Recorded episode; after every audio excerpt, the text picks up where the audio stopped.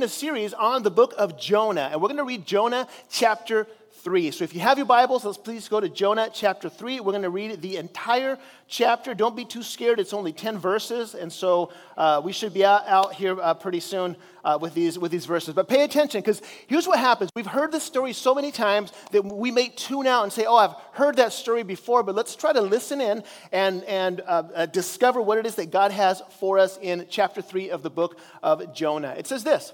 It says, then the word of the Lord came to Jonah a second time. It says, go to the great city of Nineveh and proclaim to it the message I give you. Jonah obeyed the word of the Lord and went to Nineveh. Now, Nineveh was a very large city. It took three days to go through it. Jonah began by uh, going a day's journey into the city, proclaiming this. Forty more days, and Nineveh will be overthrown. The Ninevites believed God. A fast was proclaimed, and all of them, from the greatest to the least, put on sackcloth. When Jonah's warning reached the king of Nineveh, he rose from his throne, took off his royal robes, covered himself with sackcloth, and sat down in the dust.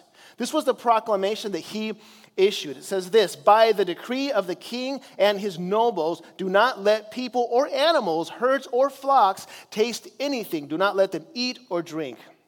But let the people and animals be covered with sackcloth. Let everyone call urgently on God. Let them give up their evil ways and their violence. Who knows? God may yet relent and with compassion turn from his fierce anger so that we will not perish. When God saw what they did and how they turned from their evil ways, he relented and did not bring on them the destruction he had threatened. And so, as I said earlier, we're on a series uh, called Running from God. It's the whole story of Jonah, and we're talking about this whole idea that, that you and I, we are called by God on purpose and for a purpose. Every single one of us here in this room has a purpose that God predetermined for you to walk in. Ephesians two ten says this, for we are God's handiwork, created in Christ Jesus to do good works, which he prepared beforehand for us to be able to, to walk in. And so this is a crazy thought. Have you ever thought about this? Before you were born, God already had you in his heart, in his mind, predetermined, and he knew that you were going to be born into this world, and he has predetermined a path for you to walk in. In other words, there's something that God wants to do through you with the specific uh, qualities that you have. Have you ever looked at yourself in the mirror and said, I'm just weird? Like, I just, I look weird. Like, I just, I'm not a, I'm not a, I'm not a, I'm not a, a person like anybody else. Well, guess what? That's actually a good thing. Because God created you the way that he created you to do through you the thing that only he can do through you. He predetermined that. Before you were born, I'm going to create this person that's going to have a specific objective in this person's life that's going to result in the expansion of the kingdom and the glorifying of the name of Jesus. But I want to tell you this, that, that the, the predetermined idea that God has for you to be able to, to establish in this world is many times not what you think. It's not to be as happy as possible. It's not to be as prosperous as possible. It's not to have the nicest retirement as possible. It's not to live as comfortably as possible. It's not to be the healthiest person as possible. It's not to, quote unquote, live out your dreams. It's not necessarily that. His, his goal through you is to be able to expand his kingdom. So my fear as I'm preaching through this message is that we will miss what it is that God called us to do because we will be focusing our lives on, on lesser things that seem so attractive, but that are lesser things because they're worldly things. They're things that are going to end when this world ends. So today I'm going to talk about this whole idea. I, I, I titled this message, Reluctant Obedience. Have you ever been there? Like, oh man, fine, I'll just do it. Have you ever been there? So most of you guys know that I grew up as a missionary in Chile. And so I have, I'm in the middle of two cultures. And literally in this church, I'm in the middle of two cultures all the time. And it's a beautiful thing. But at the same time, you're able to see the, the differences. Like these two cultures are so different. I grew up in Chile, and there are many things that are so different than the American culture. And I see these two cultures colliding all the time. But it's fascinating. I'm going to give you three examples of things that are different from the Hispanic community than the American community. Now, I, can, I can't speak for the, all Hispanics. I can only speak for Chile. But I think that there's a lot of um, there's a lot of things that are that are similar. Number one, greeting. So greeting for Chile, like greeting people is huge. It's so important that you greet people. Like if you walk into a room and there's fifteen people in that room, if you're a female, you're walking in there, you are kissing every single person on the cheek. And if you're a guy, you're kissing every single female on the cheek, and the guys, you're shaking their hand, you're giving them a hug, and then you're shaking their hand again.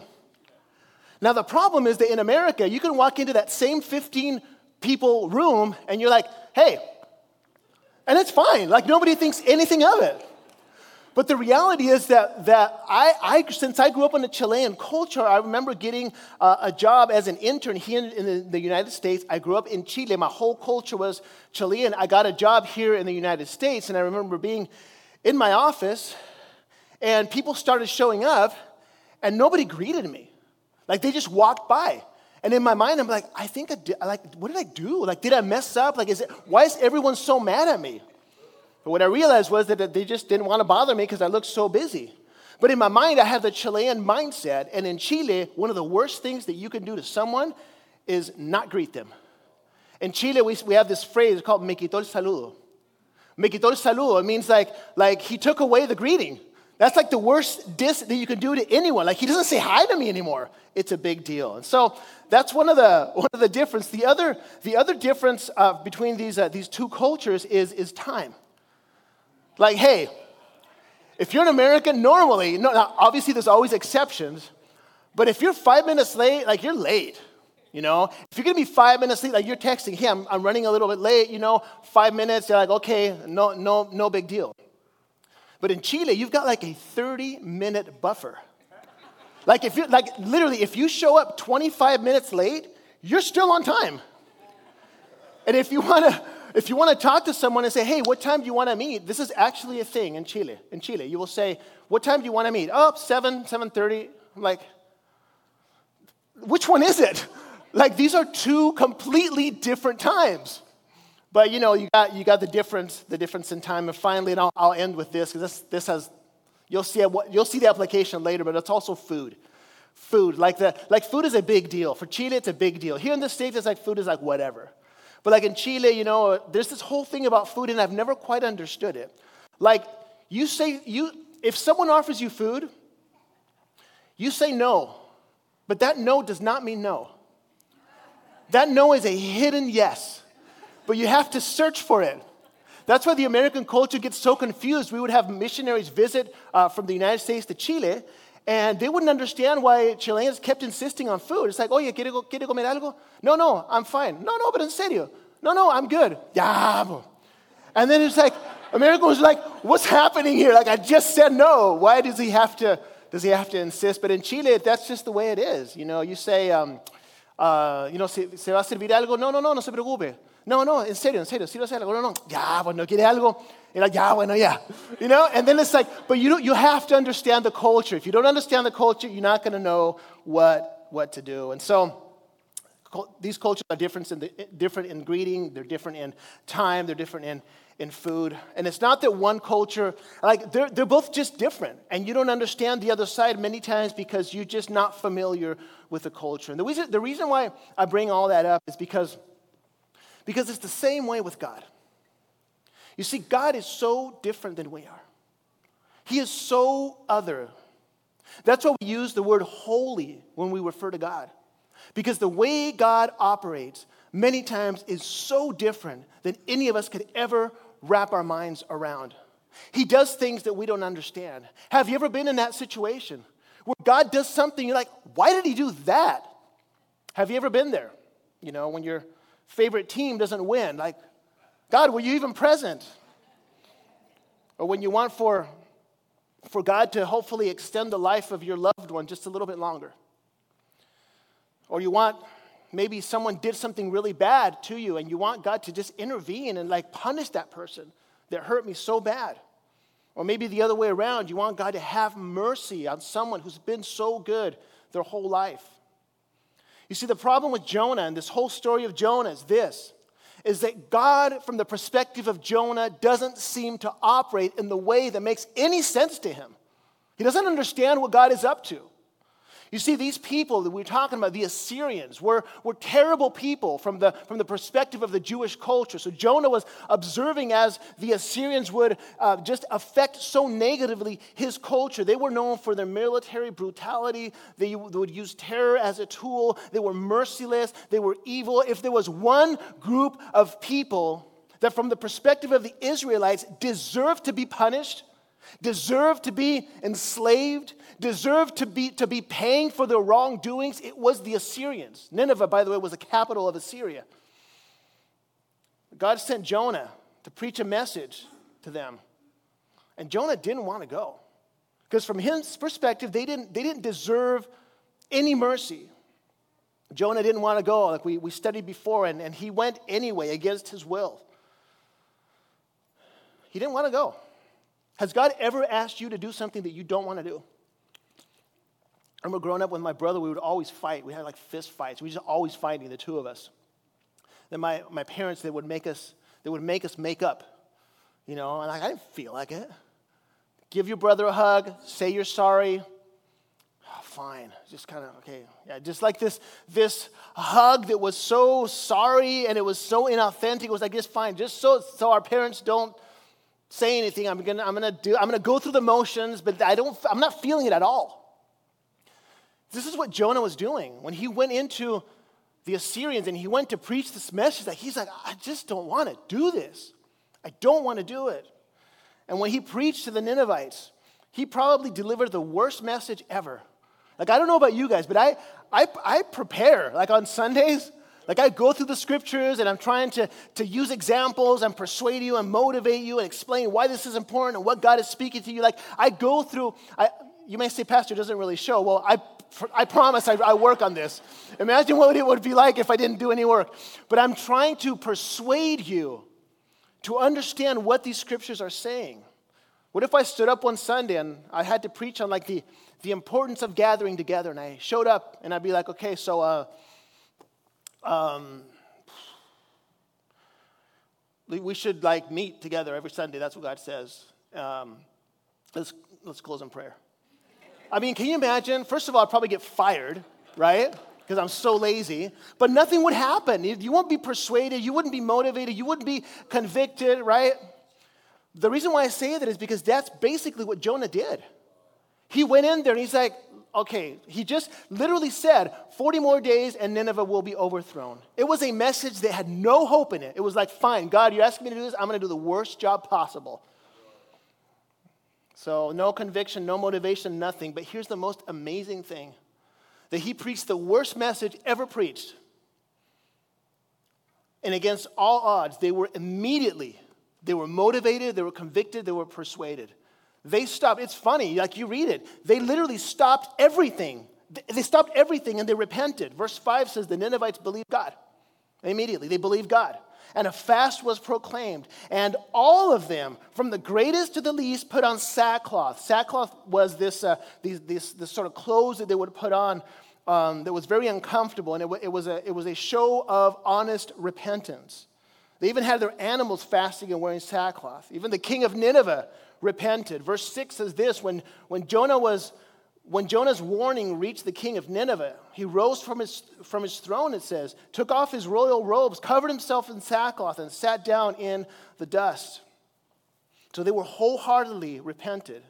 The scripture makes it very, very clear. I mean, it, this was, this was incredible. What just happened was, was incredible.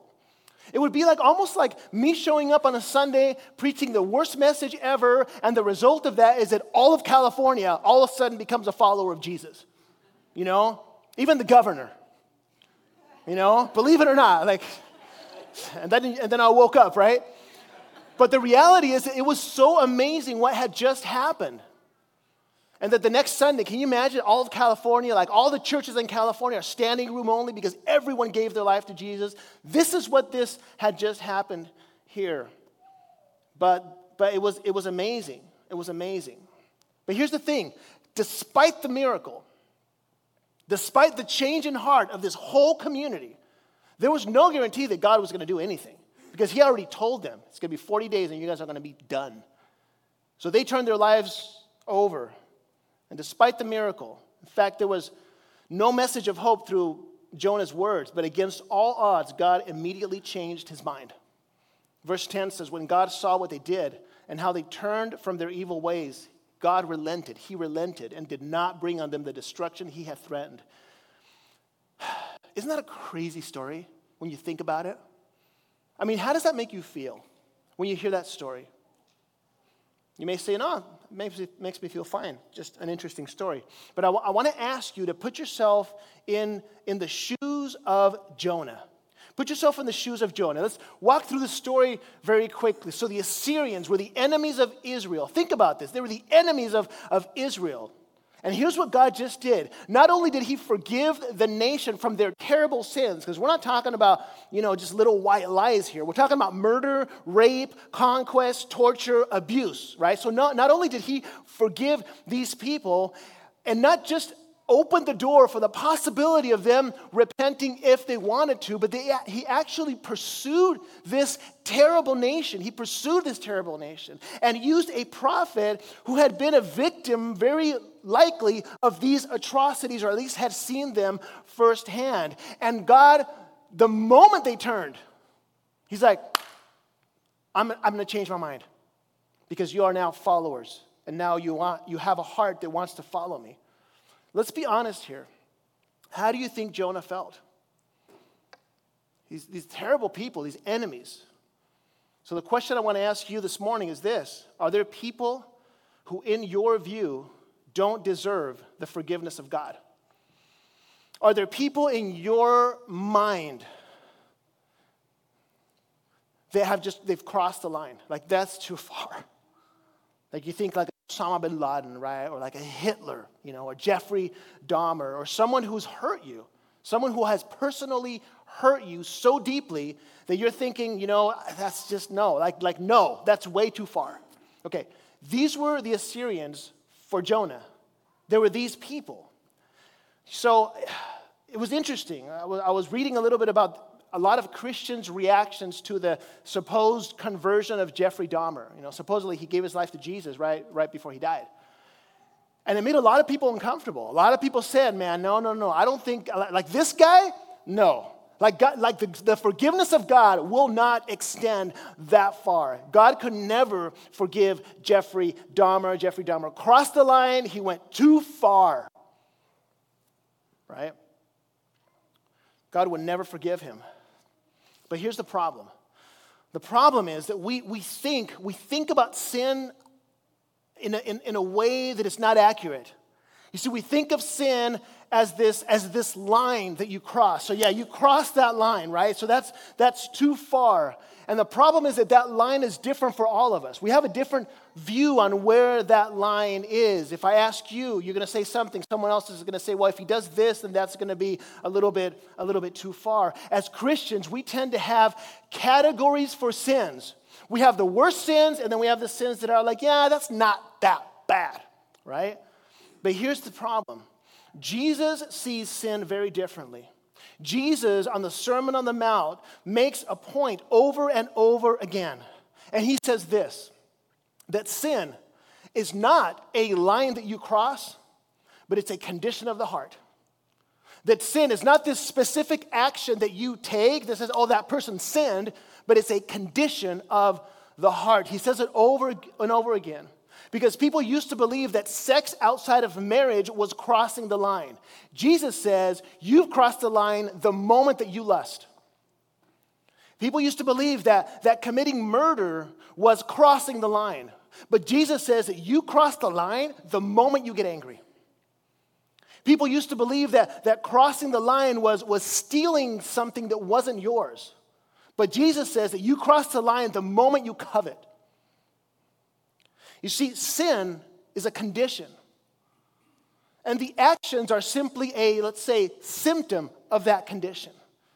If you have a cold, you have a cough, right? You can you can treat the you can treat the symptom, right? That's not going to fix the problem. You're sick. You have to you have to do something different, right? Um, this is important because I I grew up believing that sin was intermittent. Like sometimes you were sinning, sometimes you were not. Like a like a light switch that you would turn on and off. And so like you could say, yesterday I committed, I don't know, maybe like eighteen sins, right? Today it's still kind of early, so maybe like, and it's a Sunday, so like four, right? Then tomorrow I'm going to try to do better, so I'm going to do like maybe ten, eight sins, something like that. So I thought sinning was like sometimes you're sinning, sometimes you're not. But the reality is that it's not, that's not the way Jesus sees sin. Jesus sees sin as a condition of the heart. It's a sickness called sinful nature. And even the good that we do, the, the, the prophet Isaiah says that even our, our good deeds are tainted with sin. Now, why is this important?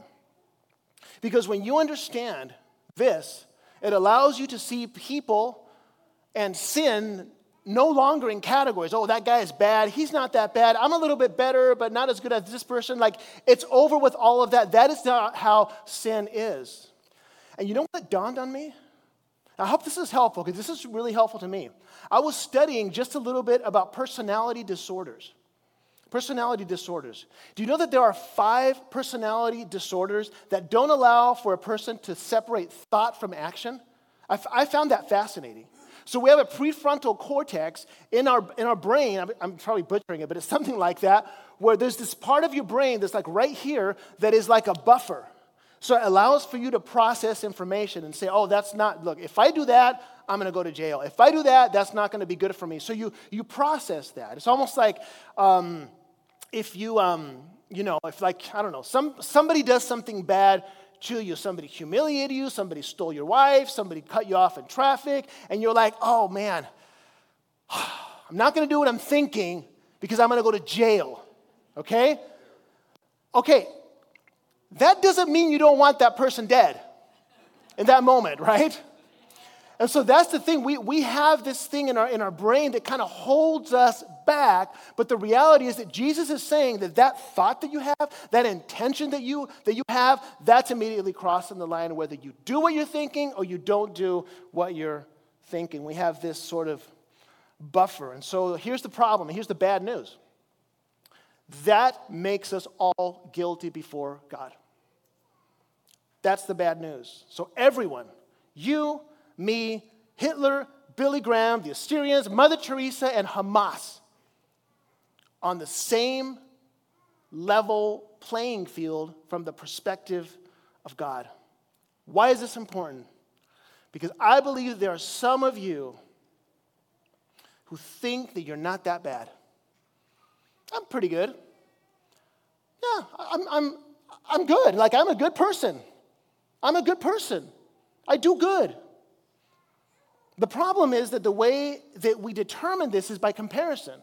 You say, I'm a good person. Okay, yes. Okay, fine. If you believe that about yourself, but why do you say that you're a good person? Well, because compared to that person, well, that doesn't that doesn't fly, because that's exactly what Jonah did. Jonah said they deserve no mercy because of all the bad things that they did. And you may see people and think that they are worse than me because of everything that they do. So that person's worse because of all the things that they that they do. But Jesus says it's not about your actions. Sin is not a line that you cross. It is a condition of the heart. And we all have that condition. The only difference is some of us recognize it and others don't. My prayer for us today is that we will come to a place where we can recognize, all of us here, even if you've been coming to this church for fifty years, which is possible, by the way. This church is one hundred fifty-four years old. So just if you didn't know that. We've been around for a long time. Even if you've been here for a long co- time, it's very important to recognize that we are all sick. We have this condition. It's called a sinful nature. And there's only one remedy for it, and it is the blood of Jesus. That's it. So we need to recognize this. You may say, Pastor, I don't want to, like, it's like, oh, that I'm sinful. I don't want to, like, that makes me uncomfortable. Well, it's a good thing for us to recognize it, and here's why. Luke chapter five, this is Jesus talking, verses thirty-one and thirty-two says this. It says, and Jesus answered them, it is not the healthy who need a doctor, but the sick. I have not come to call the righteous, but sinners to repentance. Okay, just for clarification, what Jesus is saying here is not, there are some who are sick, and there are some who are healthy. So I'm talking to those who are sick. You guys who are healthy, you're fine. This message isn't really for you. I'm just talking to the sick people. That's not what he's saying. What he's saying is that there are some who claim to be healthy and others who know that they're sick. I have come to those who know that they are sick. Those are the people who I have come for. And so I want to invite you to, to, to, be, to be careful when you start feeling healthy, like, oh yeah, I'm I'm doing pretty good. I'm pretty, I'm pretty healthy. Like I don't feel like I need a savior that much anymore because I got my my ducks in a row. I got, you know, my life is is pretty good right now. When you start feeling that, I want you to be careful because when you do, you stop feel you start feeling self-sufficient. And you know what Jesus says? I didn't come for you. I came for those who know they are sick, who know that they need a savior. And that doesn't end, by the way, oh, I got baptized, I got saved, I no longer need a savior, I can now live my own life. No, guess what? I promise you this. I need to be saved by Jesus from my sins every single day. And if you feel like you don't, I, I want to caution you against that. Because there are only two types of people in the world. The sick who know they are sick and the sick who think they're healthy. Jesus came for these guys. Jesus came for the sick. So today's lesson is, is for all of us who, like Jonah, because it's a warning sign, like Jonah, we see people in categories. Like, oh no, that guy is, dude, that guy, that guy, whew, no dude, forget it. At least I'm not like that guy. If you start doing that and you start thinking those ways, that's because you don't understand sin.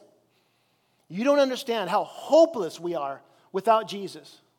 Because when we come to terms with our utter spiritual bankruptcy, when we understand that we have, we are, we are toast without the blood of Jesus, when we understand that, that's when we create this space for Jesus to come into our lives and to start saving us. Because if you don't need a savior, if you can save yourself. So I guess that the whole idea of this message is for us to start becoming a little bit more desperate in understanding who we truly are and who God really is. Um, so there's only one type of people in the world, and that's the sinful. And this illness only has one remedy that will purify you from your sin, and it is the blood of Jesus. And we all need this. So I'm gonna I'm gonna close with this. Um, you know, one of the one of the joys of my life. Uh, I, I was talking to someone last Sunday, and it was just this person came to me after church, and, and I had a little conversation with him, and and this person was was I could see it in his eyes. He was he was desperate. He was recognizing his sinfulness. He was recognizing how much he needed Christ. He there was no there was like no nonsense in his words. It was like, just, Pastor, like, I know that I've messed up, like, I know, and I need Jesus. You know, the reason I love that, I love that so much.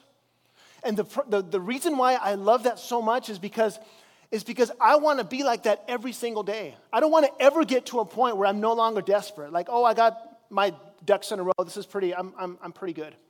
Like, interacting with that person made me made me remind myself that there's no difference between the two of us. Like, we are both sinful, and we both need Jesus, and that should never change. Because the moment that changes,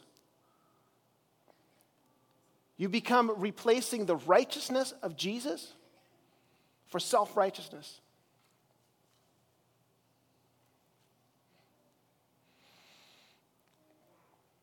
And so, I just want to invite you to be careful when we feel like we have it all together. Because this is what happened to Jonah. That's why he was so reluctant in his obedience, because he felt like they didn't deserve it. There was something about him, something about them that disqualified them. I know this is a hard one, because we all have people in our lives that have hurt us, or people that we see that have just sort of crossed the line. So I want to invite you to, to check that, to check that, to check your heart and realize where we are, we're at. So I'm going to I'm going to ask you if we could close our eyes here for a minute. I'm going to I'm going to say a few things, and then we're going to pray. And so maybe you're here this morning,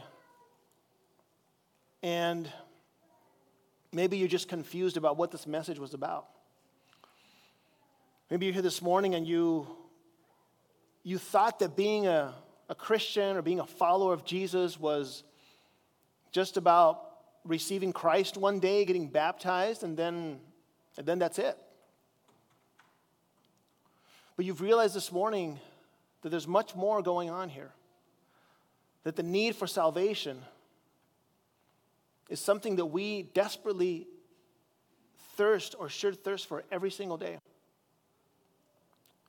So maybe you're here today and you've you've thought about people around you and things that you've gone through or situations around the world where you're like, man, those people. So I want to I want to ask you to allow for the Holy Spirit to start to show you what the true nature of sin is. So we won't be reluctant like Jonah was in realizing that we are all sinners and we all need to be saved.